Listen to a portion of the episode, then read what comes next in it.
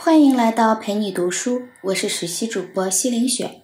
今天要读的这本书叫做《随机漫步的傻瓜》，副标题叫做《发现市场和人生中的隐藏机遇》。这本书的作者叫做纳西姆·尼古拉斯·塔勒布，他是美国著名的畅销书作家，还是纽约大学的特聘教授。本书一共二百零二页，下面由我来为你讲述书中的精髓。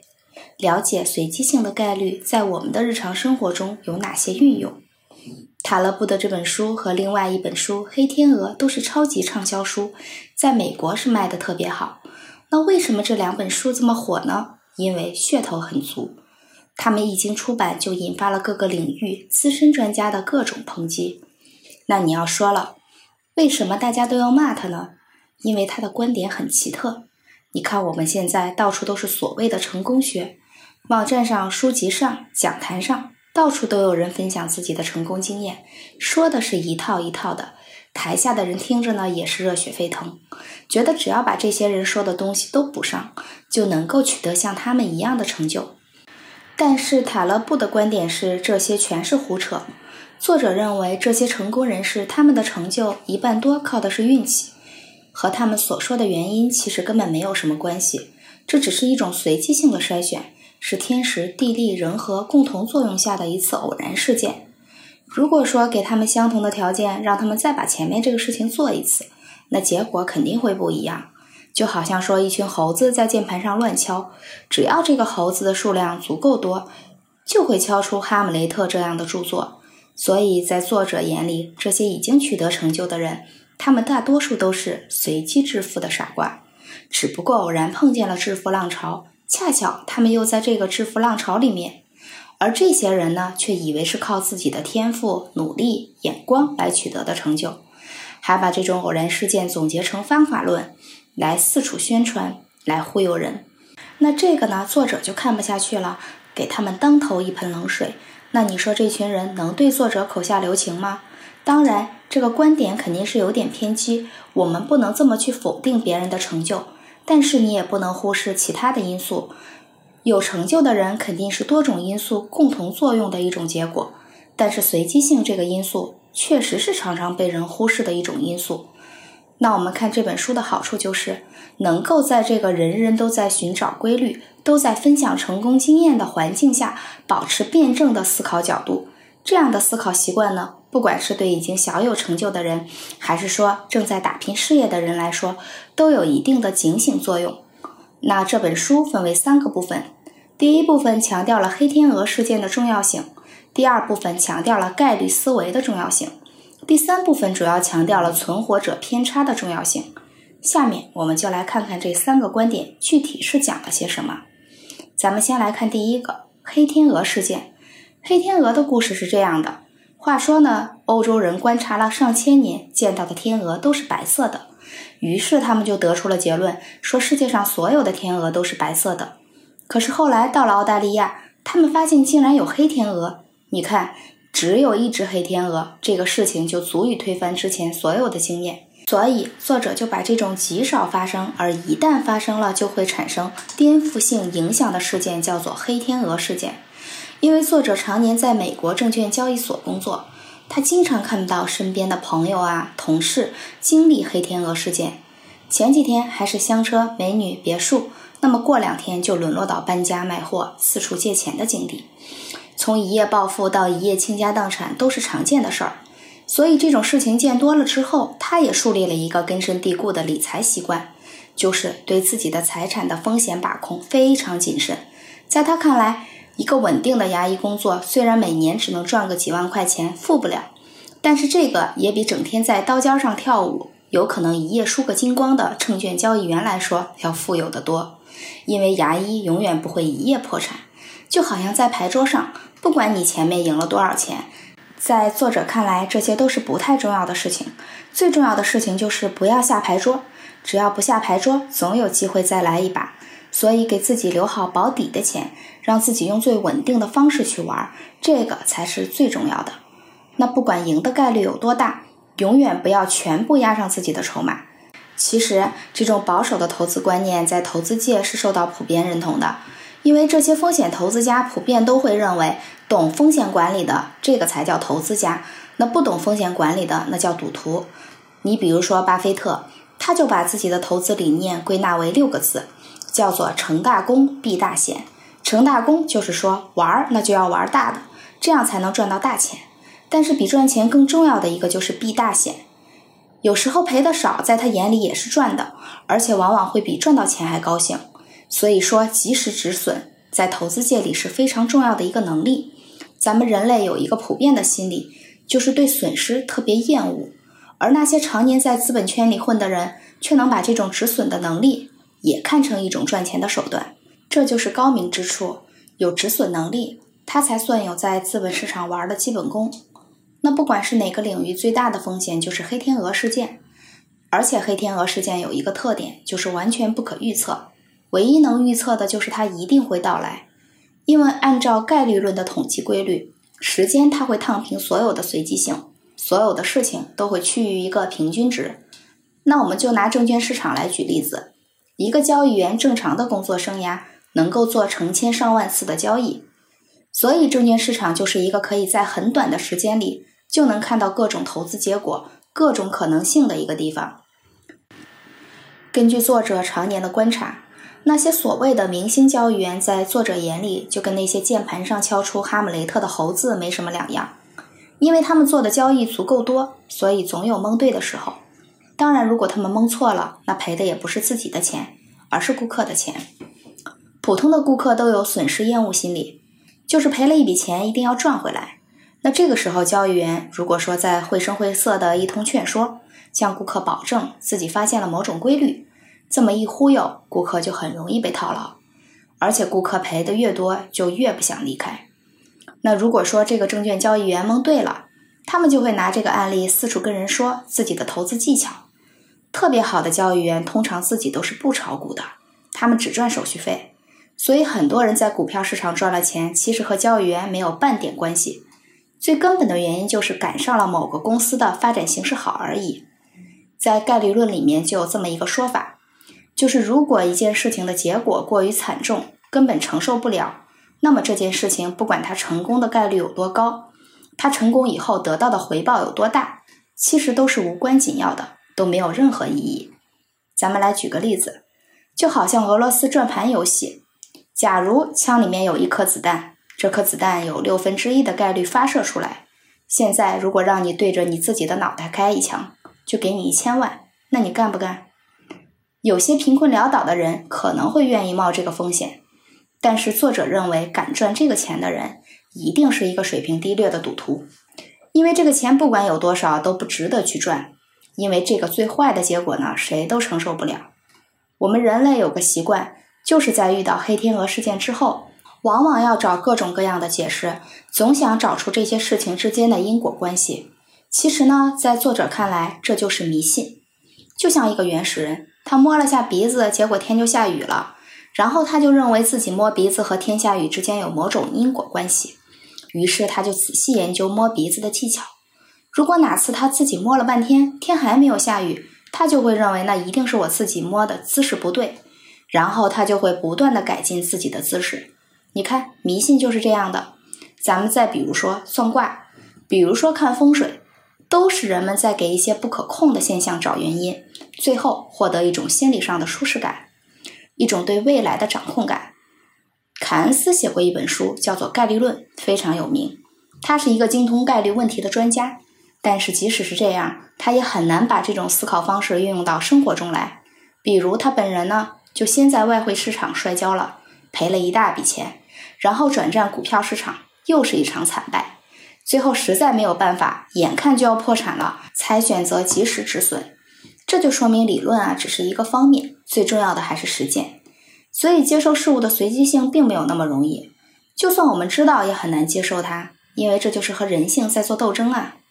其实塔勒布之所以对黑天鹅事件这么恐惧，也是因为他家族的惨痛经历。他的祖父和祖母都担任过黎巴嫩的副总理，可以说是权贵世家。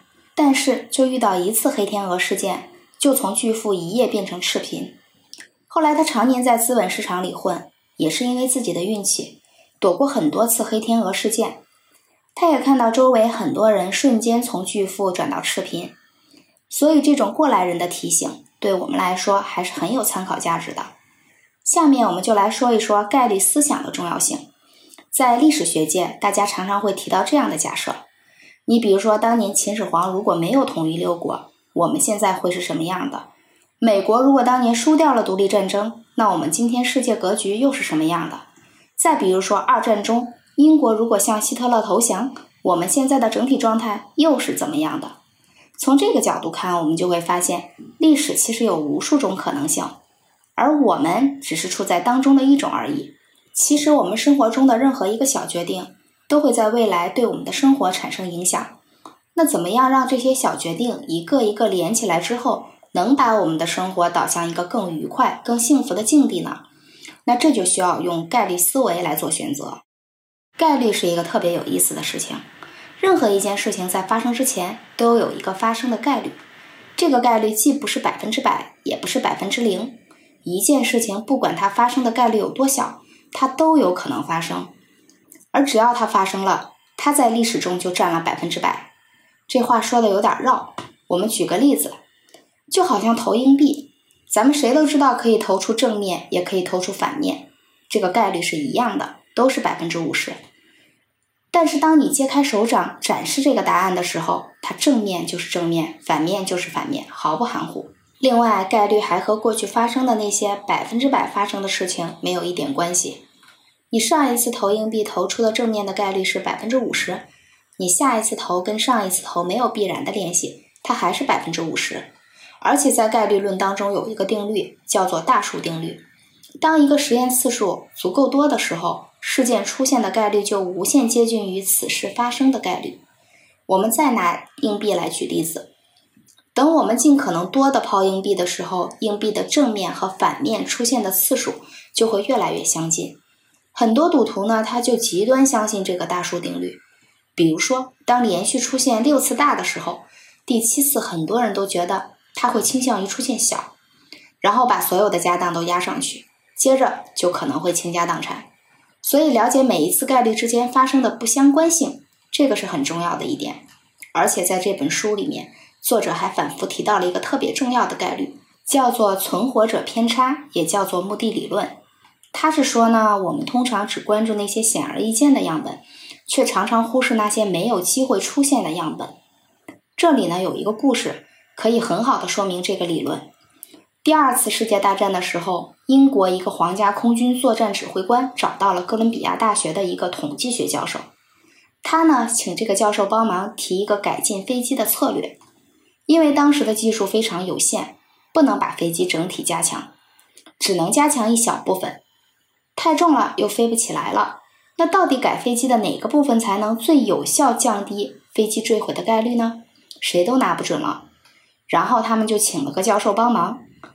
教授在接到这个任务以后，就对战斗过的飞机做了一个仔细的研究，做了一张详尽的统计图表，详细的记录了弹孔的一个分布状况。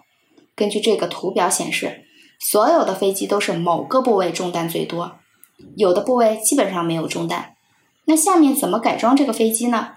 大家觉得应该加强中弹最多的部位，但是这个教授却说，根据这张图表显示，最应该加强的地方是那些没有中弹的位置，因为这些部位中弹的飞机根本就没有机会回来，他们不在这个样本里面。所以你看，如果说只根据调查结果显示就做决定，那就犯了一个非常严重的样本丢失的错误。最重要的资料不在已经安全飞回来的飞机上。而是在那些已经坠毁的、没有机会飞回来的飞机上，那这些飞机往往我们还统计不到。简单来说，就是研究者越关注弹痕，它离真相就越远。而且那些已经安全飞回来的飞行员，他们的话也没有代表性，因为他们是不能代替已经牺牲的飞行员说话的。所以你看啊，这样的取样偏误，在我们的日常生活里面也随处可见，许多关键的资料。也就是和那些没有飞回来的飞机是一样的，因为失败压根儿就观察不到，所以你看我们的注意力呢，通常只会关注那些已经成功的人，对那些失败的人往往就不在意。这种现象在金融市场也特别常见。咱们来举个例子，现在假如有五百个猴子，坐在电脑前面操作，让他们买股票。前面有两个按钮，一个是买进，一个是卖出，就让这些猴子随便按。我们一年来统计一次，他们的赚钱结果，如果是赚钱的就留下，亏钱的就把它给 pass 掉。每一年的结果肯定不是亏就是赚，所以说第一年会有两百五十个猴子留下来，第二年会有一百二十五只猴子留下来，而第三年会有六十二只猴子留下来，到了第四年就只会有三十一只猴子留下来，以此类推，一直推到第九年的时候，就会有一只特别幸运的猴子。它呢，连续九年年年都赚钱。好，那他就是我们眼中特别成功的猴子。当然，这只猴子如果他仔细回顾一下这几年的心路历程，他自己也觉得啊，自己真是不容易啊。这个成功自己也觉得当之无愧。他就是觉得自己就比别的猴子聪明，也比别的猴子更勤奋。然后他就把自己的操作方法总结成一套方法论，给前来求助的其他猴子传授。比如说，买进前要原地跳三下，这样有可能涨。这个比喻听起来有点傻，但是呢，当它出现的时候，我们往往很难辨别出它们。再比如说，很多骗子就用这招来忽悠人。他们有一个方法，就是选一部分玩股票的人进行短信群发或者是邮件群发。比如说，现在有五千个人给他们发短信，第一次其中的两千五百人会发某一只股票会涨的信息。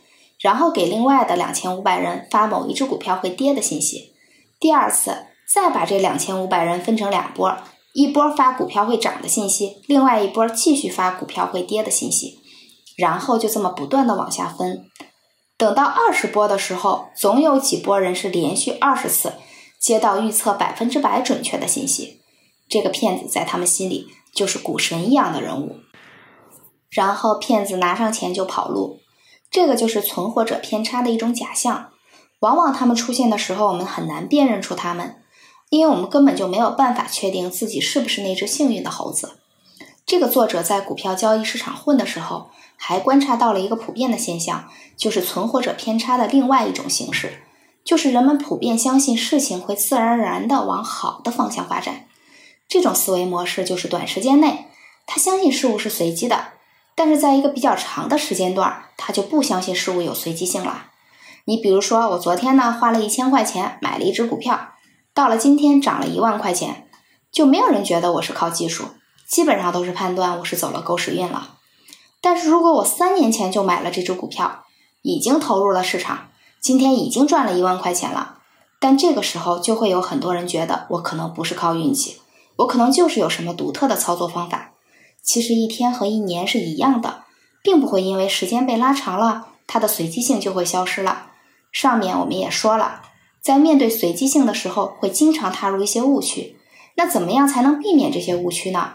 作者给我们总结了两个小技巧。第一个就是要避免路径依赖，也就是我们经常说的惯性。我们一般人都会有一种倾向，就是死守自己的观念，觉得轻易改变观念，轻易改变立场。这就是一种墙头草的行为，就是说话不算数，没有立场的表现。但是作者认为，我们之所以会死守一个观念，只是因为我们在这个观念上投入的时间比其他的多一点罢了。因为投入的时间多，就觉得有价值，不想轻易放弃，先入为主。其实这就是我们大多数人的一个天性，不死守自己的观念，那才是一种很罕见的特质。根据作者的描述，索罗斯就是有这种特质。他通常都是前一秒还对一个项目信心满满，准备大干一场，下一秒就立马变脸，说放弃就放弃。总之呢，就让人猜不透。他每次在改变自己主意的时候，没有觉得任何不好意思，完全没有心理负担，因为市场在不断的变动，选择观念当然要跟着变，所以理性对待外界的环境，及时做出调整，而不要被所谓的面子给绑架，才能不断的成长。第二个小技巧就是要学会屏蔽噪音。我们现在炒股票，大多数人都喜欢玩短线，觉得见效快，每天盯着大盘起起落落，心情也跟着不断的变化。其实这样特别累，特别耗人。而作者的观点就是，如果选定一只股票，就尽可能的少看盘，你该干嘛干嘛嘛，没必要啊，一天二十四小时盯着大盘，因为那样特别浪费时间。那些整天盯盘的人看起来可能比较灵敏，短期内啊。觉得自己掌控了某种节奏，但是呢，他少算了一笔账，就是时间的账。他把大量的时间花在了自己压根儿就控制不了的事情上，其实呢是一件很不值得的事情。何况短期内他只能捕捉到偏移性，而不是投资回报率。也就是说，时间是比钱更重要的一笔财富。不管怎么算账，都要把时间当做一个最重要的指标加进去。好了，我们来总结一下这本书，告诉我们三点内容。第一点就是要警惕黑天鹅事件，即使一个机会它能赚大钱，但是如果说这个结果没有办法承受，这个事情它也不值得做。第二点就是要学会概率思维来思考问题，它会给我们的生活中的选择有很大的指示作用。第三点就是要注意存活者偏差。这个谬误要学会找到那些丢失的样本，别被稀有的成功案例给迷惑了。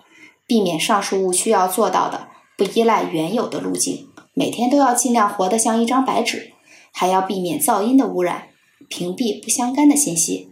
其实呢，面对随机性，面对这个不能用线性思考的事件，我们唯一能做的一件事情，就是把我们手上的事情，把能做的事情做到最好。